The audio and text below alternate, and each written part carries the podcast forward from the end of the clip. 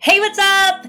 今日もレイニー先生の今日から役立つ英会話をお聞きくださりありがとうございます。英会話スクール English Partners 代表のレイニー先生です。皆さん、Happy New Year! 明けましておめでとうございます。2024年最初の配信となります。さあ、2024年今年初めてのテーマは、リスニング上達法です。英語を学ぶときに必ずと言っていいほどぶつかる壁といえばリスニング力ではないでしょうか。2024年も始まり、新規一点目標を決められた方も多いと思います。今回はそんな英会話の壁の一つ、リスニングの効果的な上達法をご紹介していきたいと思います。こちら、リスナーの方からリクエストいただいておりますのでご紹介させてください。ニックネーム、人生は一度きりさん。レイニー先生、こんにちは。いつも通勤の車で拝聴しております。私は受験英語を経験して大人になった典型の50代です。先日、国際結婚した友達のご主人とお話しする機会がありました。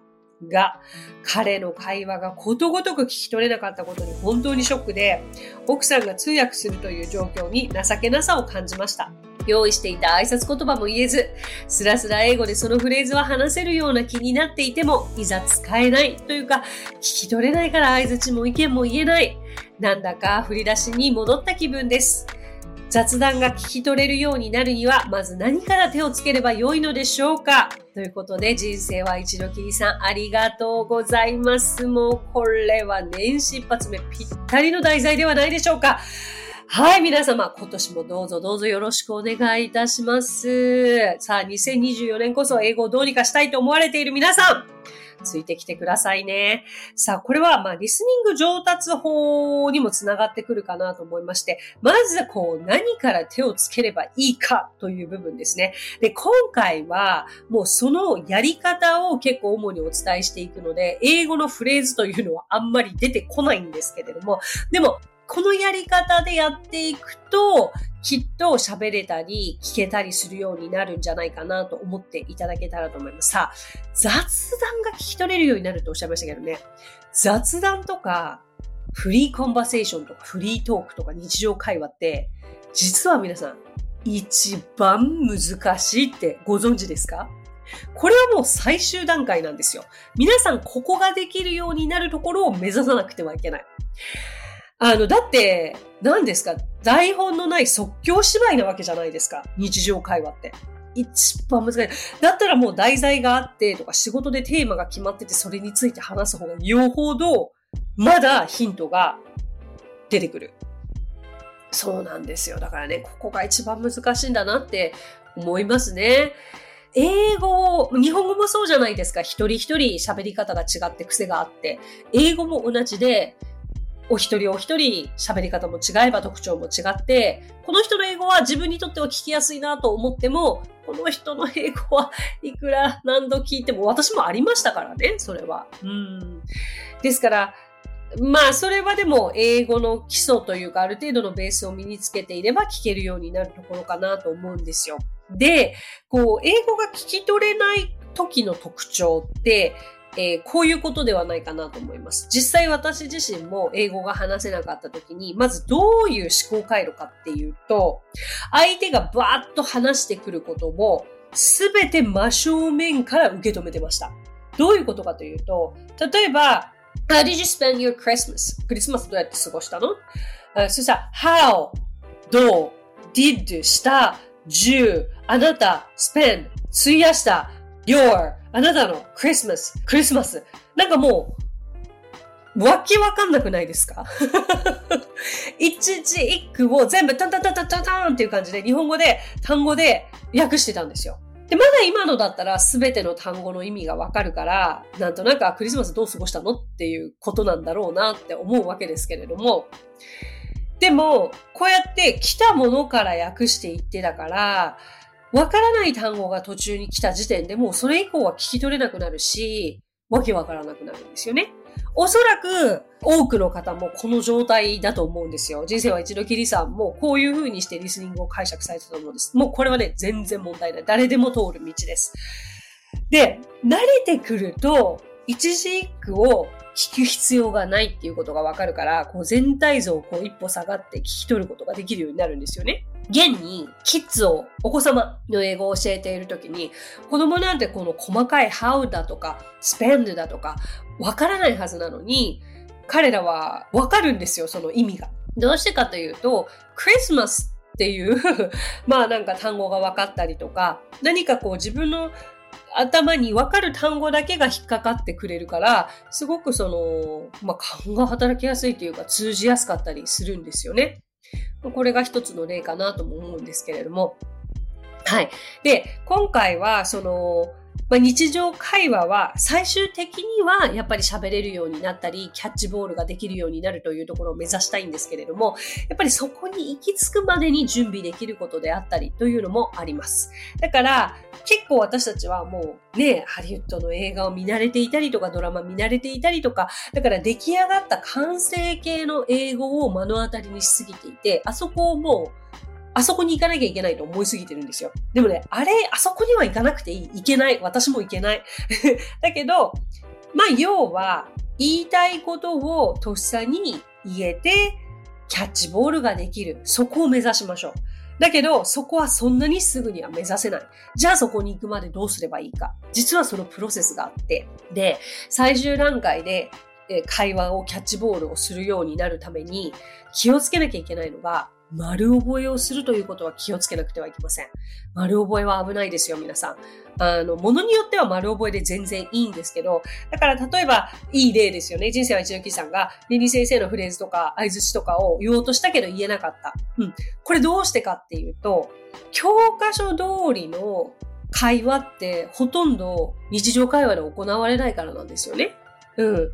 何かフレーズを準備して、それが絶対使える時っていうのは、自分から相手に話しかける時だけだと思います。うん。だけど、一回会話が始まってしまうと、よし、今日あのフレーズを準備してたから、言うタイミングを待ってみようと思っても、全然そっちに話が振られない時だってあるじゃないですか。だから、私が言うように、その相手に何か疑問をぶつけるとか、これを聞くぞという疑問文だったら、自分で作って丸覚えしていったものを使えるいいきっかけになるのではないかなと思うんですよ。だから大切なのは頭の中で言いたいフレーズを組めるようにする力。うん。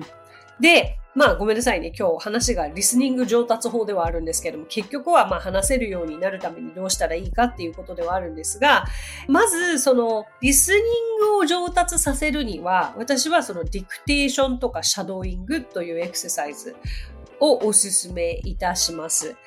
ディクテーションって何かっていうと、えー、ネイティブの音声を聞いてそれを文字起こしをするというエクササイズなんですね。じゃあ例えば皆さん、これパッと聞いて、ちょっと今、ノートと筆記用具がある方、書き起こしてみてください。いきますよ。I'm so sleepy and tired. I don't feel like doing anything. どうでしょう？書き取れましたか？多分、日常会話ってこのぐらいのスピードで行われますよね。で、今聞けないって思った方、全然心配しないでください。当たり前です、聞けなくて。いいんです、いいんです。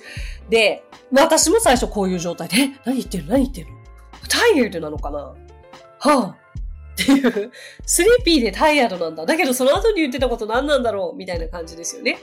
じゃあ次、これをスピードダウンしてみましょう。いいですか？もしノートと筆記用具がある方、次書き起こしてみてください。I'm so sleepy and tired. I don't feel like doing anything. 今ので前半は書けたっていう方多かったんじゃないでしょうか。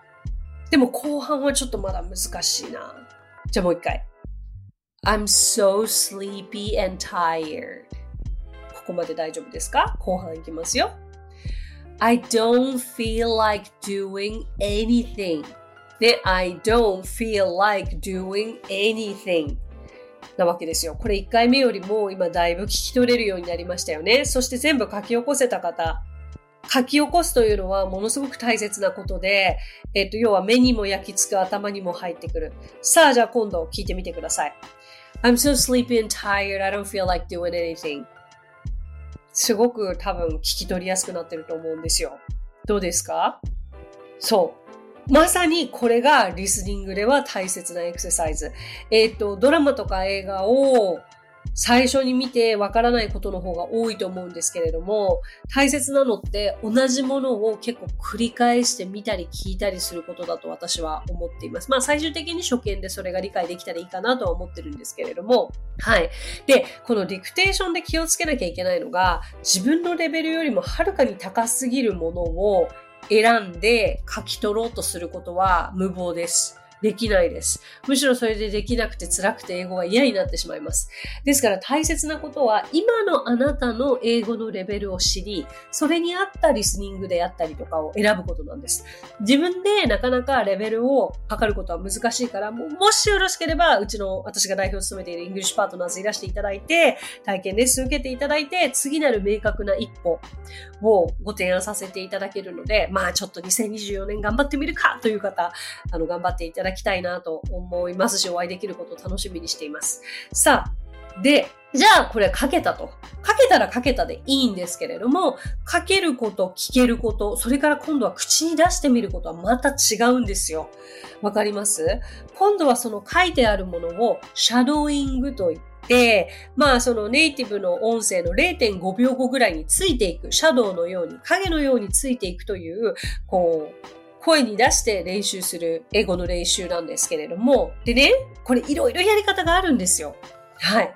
で、例えばじゃあ、I'm so sleepy and tired, I don't feel like doing anything. いきなりじゃあシャドーイングして私のスピードについてこいって言われたって、口動かないじゃないですか。ですから、ですからここで私のスラスラ英語が役に立ってくるわけですよ、皆さん。まず私だったら、I'm so sleepy and tired. I don't feel like doing anything と一つ一つの単語を区切って口に鳴らします。そして徐々にゆっくりやってみます。一緒にやってみましょうか。I'm so sleepy and tired.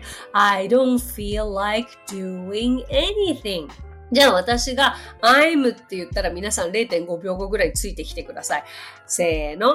I'm so sleepy and tired. I don't feel like doing anything. じゃあ少しスピード上げていくので、私の0.5秒後後ぐらいについてきてください。I'm so sleepy and tired. I don't feel like doing anything. じゃあスピードアップしていきます。I'm so sleepy and tired. I don't feel like doing anything. 私の後続いてくださいね。もう一回いきますよ。I'm so sleepy and tired. I don't feel like doing anything. うん。 いかがでしょうか？ついてこられている方はついてこられていると思うし、まだ口が回らないという方は、もう一度一つ一つの単語を口に鳴らすところに戻ってください。で、こんな感じで、まずその、こう、聞けたものを言えるようにしていく。というエクササイズが一つあります。はい。じゃあこれが何雑談とか聞けるようになるのにどうつながるんだろうと思うのかもしれないんですけれども、こうやって細かいことを練習していることの積み重ねがですね、うん、実際書いてみて、あ、こういう文の組み合わせなんだ。実際言ってみて、あ、こういう風に言うんだ。これがリスニング力の向上になるんです。あの、正しく発音ができるようになると、リスニング力も上がるのが事実ですのでね。はい、ここまで大丈夫でしょうか？これは、あの、リスニング力を上げていくための本当に欠かせないやり方ですよ。で、うん、例えばじゃあ英語、映画とかドラマでやってみたいなという方、かなり難しいと思いますけど、うん、そしたらじゃあ、1シーンに絞ってみるとかね、ワンフレーズに絞ってみるとか、例えば、マイ・インターンという映画、私の大好きな映画がありますけれども、あれは非常に日常会話でよく使うフレーズが多く使われているので、その中でなんかかっこいいシーンとか使ってみたいフレーズがあるシーンをピックアップしてもらって、もう止めては進めて、止めては進めてとか、あのスピードをゆっくりにして、聞き取ってみて書いてみるとか、そういうことをしていただくやり方もありっちゃありかなと思います。ただし難しいですけどね。で、まあ、これを繰り返すことによっていろいろな聞けるようになるものも増えていくと思うんですよ。あとは、そうだな、なんかその、もしお友達にね、さっき旦那さんってあのフレーズって何て言ってたのとか、聞けるタイミングとか雰囲気があったら、それを聞いて書き起こしておくというのも、ものすごく生きた勉強の仕方なのかなと思います。そうやって一つ一つ自分が聞き落としてたものを文字起こししてみる。うん。それで目に焼き付けてみる。これは一つ、えっ、ー、と、理解力とリスニング力向上につながります。さあ、そして言いたいことを言えるようにするためには、やはりですね、自分で言いたいことを作れる練習をしなきゃいけないですよね。これもかなり、えー、何度も私もお伝えはしてきておりますけれども、うん、まあ相手がもう始めてしまった会話に乗っかることってなかなか難しいと思うんですよ。相手の土俵に乗せられてしまうと、もうね、そこからはね、笑顔で耐えるしかないんです。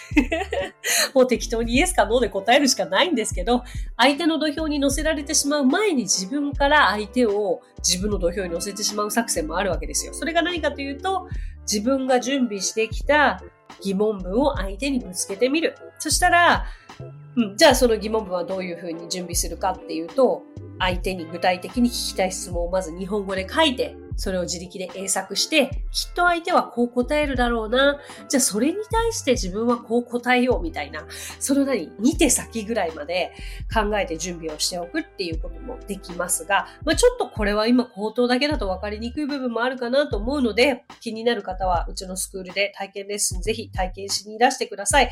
あの、細かいものは過去のエピソードで私がこう、英語が話せるようになった方法のようなものをお届けしてますし、レンニ先生 YouTube チャンネルでも私が英語が3ヶ月で話せるようになった方法という動画を参考にしていただければと思います。うん。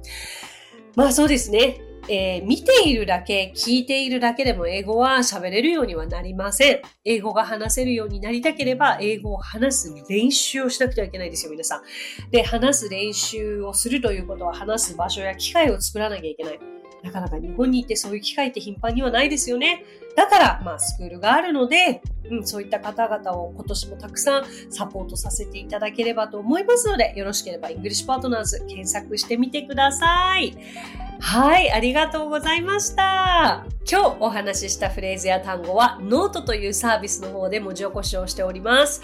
ノートへのリンクは番組の詳細欄に記載しておりますので、こちらもぜひお役立てください。さて、今回も番組へのコメントもいただいております。ご紹介させてください。ニックネーム、アジさん。はじめまして、10月の初めに Spotify で初心者でも英会話が学べるポッドキャストはないかなと思っていたところ、たまたまレイニー先生のポッドキャストに出会いました。まだ45回までしか聞けていないのですが、毎日車に乗る際はレイニー先生を聞いています。レイニー先生の声やエピソード、話し方などがとても聞きやすく、ラジオ感覚で聞かせていただいています。私自身、英語は超初心者なのですが、レイニー先生の様々なコンテンツを通して頑張って習得したいと思っております。まだ始めたばかりですが、数ヶ月後、1年後にどれだけ自分が成長しているのか、とても楽しみです。アジさん、見つけてくださってありがとうございます。いや、少しでもそういったモチベーションのきっかけになったら嬉しいなと思うんですよ。うん。あの、ぜひぜひ、あの、これをきっかけに、こう、ね、なんか新たな目標も見つかっていらっしゃるんですかね。確かに英語って本当に半年後、そして1年後にしっかりとこう集中して取り組んでいらっしゃったら変わるのではないかなと思いますので、ぜひぜひ頑張ってみていただけたらと思います。さて、この番組ではご感想やリクエストなどお待ちしております。番組詳細欄にあるリンクよりお気軽にご投稿ください。そして Apple Podcast ではレビューもできますので、こちらにもぜひレビューを書いてもらえると嬉しいです。また、Spotify でもレビューを投稿できるようになりました。